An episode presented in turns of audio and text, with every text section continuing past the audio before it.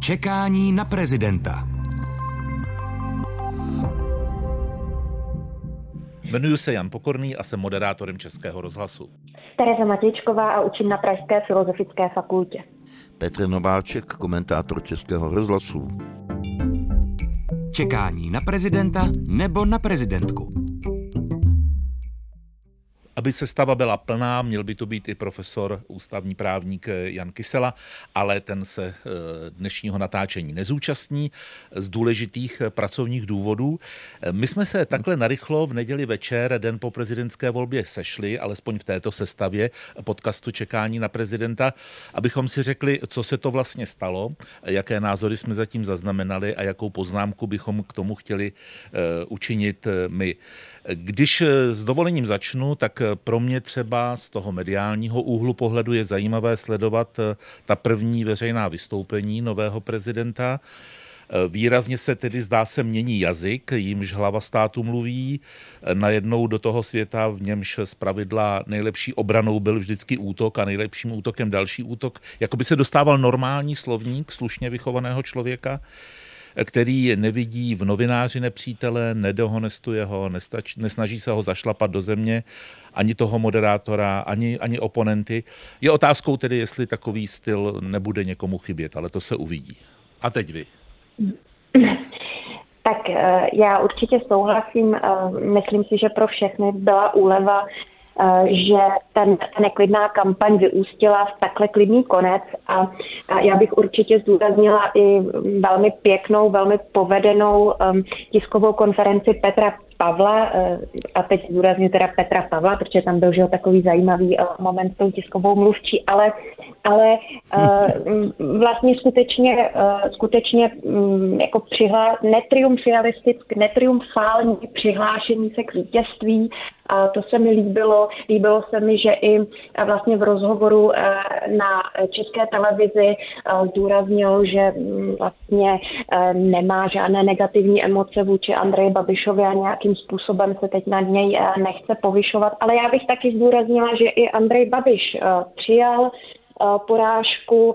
Um, zdůraznil to, že eh, jak si prezidentem eh, je Petr Pavel. Může se to zdát jako naprostá přirozenost, ale víme z amerických voleb, že to není taková přirozenost. Andrej Babiš je často srovnáván s Donaldem Trumpem a mně se zdála i vlastně ta jeho tiskovka ehm, v pořádku a i tam byla zajímavá žena Monika Babišová, která do toho vtipně vstoupila.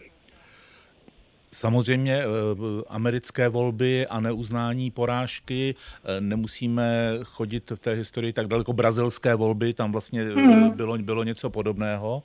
A teď, teď ty, Petře? No, co já, Terza to všechno řekla, je, je to příjemné a já říkám, kdyby se nám to povedlo, tak konečně a zaplať bámbu. Ta dikce je opravdu úplně jiná, i takhle, co jsem zaslechl, když chodil mezi lidmi, pan již téměř prezident před tím Národním muzeem, tak s těmi lidmi hezky normálně mluvil. Ještě kolem nebyla obtočená aspoň viditelně žádná ochranka. Teď on říká jako věci, jako že otevře hrát. Já se na takový tou dobu pamatuju, že jo, za Václava Havla a často se mi po ní stýská, stýská. Prostě, jak se mi to nezdálo, v tom smyslu, že přece jenom je ten kandidát je voják, generál a, a tak dále, že, že by mohl být poněkud jaksi chladný a já jsem, já bych byl rád na tom hradu trošku, trošku vřelejší typus politika, protože jdeme do těžkých dob a někoho, kdo by doved lidem opravdu promluvit do duše, zvláště když bude špatný. Tak se ale měním názor a zdá se mi, že buď to má pan Pavel dokonale školitele, ale nebo je to jinak, že prostě eh, tohle svý generálský brnění je schopen odložit, zbyde z toho něco, smysl pro čest, jistě disciplínu a tak dále, ale jinak, že, že to bude lidský prezident a asi snad taky český. A Teresko, jak jste narazila na ten zvláštní úvod tiskové konference pana Pavla, Já vám přísahám, hmm. že jsem to za svoji novinářskou praxi nikdy, nikdy, ale nikdy neviděl něco takového. Z čehož zase mi vyplývá, někdo řekne nedostatek profesionality. Mně z toho vyplývá to šílené, šílené hmm. nefalšované nadšení, které tam hmm. prostě vypuklo po té, co byly zveřejněny výsledky. To už jsme taky dlouho nezažili tak alespoň je nějaké téma pro sociální sítě, zejména kde eh, chudák Markéta Řeháková, o které mluvíme, eh, tak eh, to někdy dostává zleva, zprava. Někdy samozřejmě dojde zastání, ale tam se nedivme, ten tlak byl asi tak velký, že hmm. upustit emoce je i když jde o volbu hlavy státu nejvyššího ústavního činitele, v tuto chvíli asi pochopitelné, ba možná i omluvitelné. Ono i to posluchačstvo bylo nabito emocemi, když jak si s, s paní Řákou spontánně spolupracovalo, abych tak řekl. No to je jedna věc, ale nepřál bych ti to komentovat pro vysílání Českého rozhlasu, protože my jsme řekli, že přepojujeme do štábu eh, Petra Pavla a čekáme na jeho vystoupení. No a to vystoupení eh, se proměnilo v opravdové čekání na prezidenta, eh, provázané tedy euforickými výkřiky paní mluvčí. Honzíku, já, i když jsem vzhledem ke svému zdravotnímu stavu nebyl tentokrát přizván a všecko to tam odvyprávěl, ale dobře, můj kolega Hartmann, tak jsem, představ si, celé to vysílání minutu od minuty sledoval a dokonce jsem při něm ani neusnul. A já všem Takhle vím, to bylo dobrý, jo. Mod, že ty jsi špičkový moderátor a že jsi si s ním poradil. Ale dovedu si představit tu hrůzu. No. Ne, tak hrůza to nebyla, bylo, bylo to zábavné. Tak byl to takový mikropříběh, že jo, těch hmm. prezidentských voleb a e, vlastně taky na tom bylo něco příznačného i na reakci Petra Pavla, protože ona opravdu chytala velmi silnou kritiku na sociálních sítích. Zdálo se mi, ta kritika se mi, jako kritika je přiměřená, ale tam už to bylo zase e, přepálené a zdálo se mi přiměřené, že zkrátka Petr Pavel se za ní postavil a řekl, že je to v pořádku a, a myslím si, že i to je důležitý signál signál, že prostě lidi můžou udělat chybu a, a byly v tom určitě emoce a uvidíme, jak bude dál vykonávat svoji práci, ale neměli bychom to předčasně hodnotit. Ale ty emoce byly viditelné na tiskových konferencích obou těch kandidátů. A to zase já mám tu výhodu, že už nevidím, víš. Dobře, tak byly slyšitelné, ale uh, tak And- Andrej Babiš uh, taky chvíli mi si nedokázal vzpomenout uh, třeba na jméno uh, kolegy, kolegy z Hnutí Ano poslance Aleše Juchelky, který mu moderoval všechny ty výjezdní spanělé jízdy. Že? tak toto se prostě v takových případech stane a je to, je to určitě vysvětlitelné, nebudu říkat, že je to omluvitelné. Tam, když jsme mluvili, ty jsi to říkal, Petře, jako o tom Petru Pavlovi, o nově zvoleném prezidentovi, jako o vojákovi, který tedy odkládá to brnění, tak myslím si, že asi nastane i čas možná, eh, že bude odkládat eh, i to oslovení, které použil jako brand, jako značku v té předvolební kampani generál Pavel, že možná i z těch sociálních sítí Eh, časem zmizí to, co on tam má, ten hashtag a potom generál Pavel, jak to má, jak na Facebooku, tak, tak na Twitteru, protože teď už eh, to prostě bude prezident republiky. To mi pak vysvětlíš, co znamenají ta cizí slova, ale já ti věřím. Prezident republiky. Já si myslím taky, že to že civilní, hmm. že jsi civilní, určitě ano. Já bych si to přála. Já myslím, že to už teďka skutečně na místě. Eh, generálem byl nebo je, bude generálem ve službě samozřejmě nadále, ale primárně teď prezidentem a neměl by být oslovován generálem. Čekání na prezidenta. Když se podíváme, jak on vlastně, říkám, že natáčíme eh, tenhle bonus podcastový eh, v neděli večer, eh, kolik on dal vlastně po tom zvolení zase rozhovorů jako by toho neměl dost za tu prezidentskou kampaň. Rozumíme tomu, že určitě teď asi je potřeba, aby veřejně vystupoval, ale časem, kromě toho, že by měl opustit to svoje generálské oslovení, tak možná by měl být už i vzácnější pro veřejnost eh, a pro média, eh, protože ty desítky, desítky debat, eh, duelů rozhovoru jeden na jednoho, to asi už potom může být někdy kontraproduktivní a mluvili jsme o tom taky s tím, který si říká, že se cítí být dvojčetem Petra Pavla s bývalým velvyslancem Petrem Kolářem, že možná přijde při příští prezidentské volbě čas na to, aby se před tou kampaní oba štáby jejichž kandidáti postupují do druhého kola, sešli, tak jak to bývá třeba ve Francii, a řekli si, jak vlastně technicky bude ta kampaň eh, vypadat, do kterých debat půjdou, kolik jich bude, které si vybere jeden a které si vybere druhý. Takhle se to dá možná ještě uřídit, protože nepředpokládám, že tohle by se mělo dít nějakým zásahem zvenčí. Co myslíte? Kdo má myslet? tak Petře, nebo mám jak? Ne, máte přednost.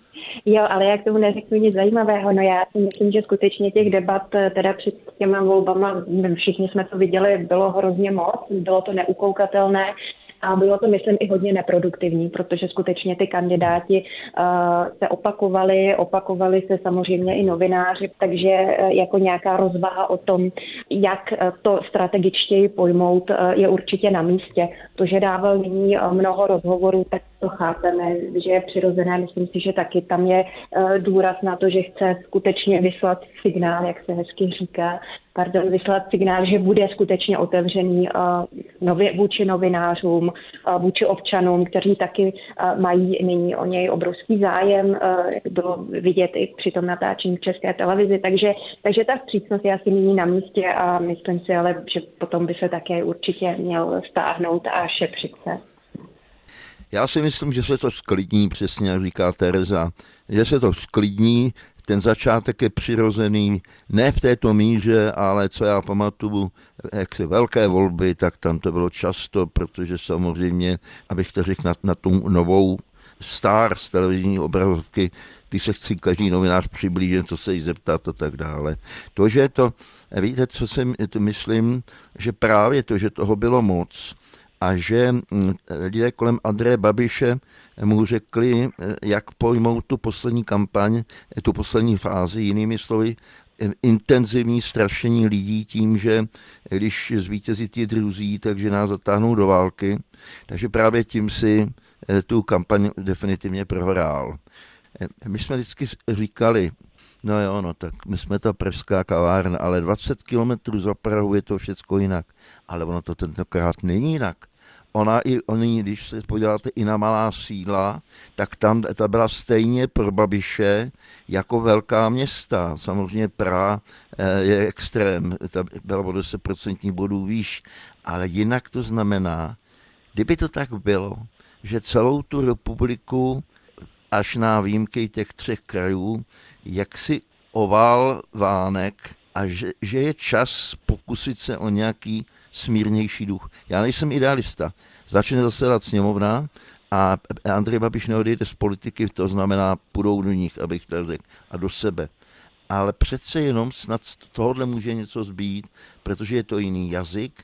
On tak, když člověk jedná tak, jak jedná eh, nový pan prezident, příští pan prezident, tak eh, eh, nasazuje určitou laťku a v té politice to bývá tak, že až na hulváty se ti druzí prostě snaží přizpůsobit a, a nevybočovat. Myslím, že jsi si tam přeřekl, že jsi chtěl říct, že i v těch malých sídlech volili Petra Pavla, ne Andreje Babiše. Tak jenom, ano, jo? samozřejmě, já se omlouvám. To jsou ta sídla od dvou hmm. do, do deseti tisíc obyvatel. Na to. Ale ono to takhle úplně bylo rozprostřený po tom venkově, jak jsem se podíval kam, tak, tak to. Eh, než se rozloučíme, tak jen řeknu, že ano, Petr Pavel vyhrál, bude novým nebo je nov, nově zvoleným prezidentem, ale samozřejmě jako je tam řada rizik, že? protože ta očekávání veřejnosti jsou obrovská. Ti lidé se do funkce prezidenta nebo si do funkce prezidenta projektují své tužby, svá přání, tak často jsme o tom mluvili v podcastu Čekání, čekání na prezidenta. A pak je tady jedna eh, velmi důležitá věc, aby nejenom poražení a příznivci poraženého kandidáta respektovali vítěze, ale aby ten vítěz, nebo spíš lidé, kteří jsou kolem něj, lidé, kteří mu fandili, kteří ho volili, tak eh, ano, aby si užili té radosti, ale aby se do budoucna nad těmi druhými zase tolik nepovyšovali, no, jsem chtěl říct. Tersko, pak zase já.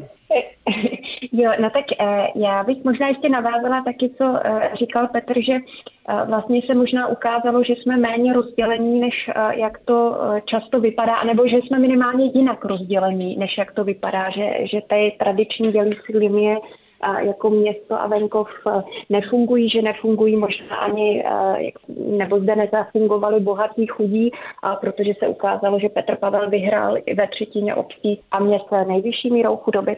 Takže v tomto smyslu eh, myslím, že je to i podnět vlastně nějakým způsobem nově promyslet, přehodnotit tady tu omílanou frázi rozdělená společnost a myslím si, že mám taky jako naději, že vlastně ten nový styl může také vnést sklidnění vůbec do politické scény. Eh, s těmi eh, nadějemi, které nějakým způsobem jsou asi vždycky nenaplnitelné, zvláště u člověka, kterého vlastně neznáme. A to si taky musíme říct otevřeně, že my skutečně nevíme, eh, jaký bude Petr Pavel politik. My taky bychom nevěděli, jaký bude Andrej Babiš prezidentem, protože skutečně něco jiného Eh, je eh, politika, kterou eh, vede v poslanecké sněmovně, něco jiného byla prezidenci, něco jiného je kampaň, něco jiného je potom už ta funkce. Takže ale součástí, myslím, dospělosti je zpracovávat to, že člověk, že naděje jsou často nevyslyšeny, nenaplněny a že to neznamená, že ten dotyčný, který ne, nenaplnil ty naděje, musel nutně selhat, že možná ty naše naděje byly nemístné tak bych eh, doufala snad v eh, nějakou soudnost, soudnost občanů a věřím, že, eh, že to zafunguje. Já dodám už jenom maličkost. Před chvílí jsem se zmínil o tom, že pan mm, prezident příští je z titulu svého, abych tady kádrového původu, disciplinovaný člověk, voják. Já pevně věřím, že takový je u, i uvnitř sama sebe, protože eh, mu hrozí nebezpečí. On bude velmi, velmi oblíbený politik. Ale to, jak pěkně vysvětlila Tereza, to samozřejmě je taková jako eh, neuchopitelná věc. Ono tak může zůstat, ale tak zůstat nemusí. Čili podle mě bude velmi záležet na několika úvodních měsících. Bude velmi záležet eh, na tom, aby dokázal sám najít tu míru, kam až má jít, aby byl lidem blízký a kam už jít nemůže. A ze všeho možná nejvíc bude záležet na okruhu spolupracovníků, které si vybere. Já jsem ten hrad trošku znal. To není jen tak, to je prostě úřad, to je veličina, to je úřad, který musí fungovat a měli jsme tady hrady v úvozovkách, kde to nebyl úřad, ale byla to parta propletená prostě kamarádů a jejich kamarádů a tak dále. A vlastně fungovaly tam základní odbory jako právní, já nevím co, ale jinak to bylo zvláštní útvar. No. Vy, jste, vy jste vlastně nevěděla, i, i když už jste se tam dostala, s kým jednat a proč a tohle. A, a místo prezidenta republiky vystupoval jeho tiskový mluvčí a co horší média ho zvala a on říkal, ano, pan prezident si myslí, a no, prostě bylo to hrozný některé věci.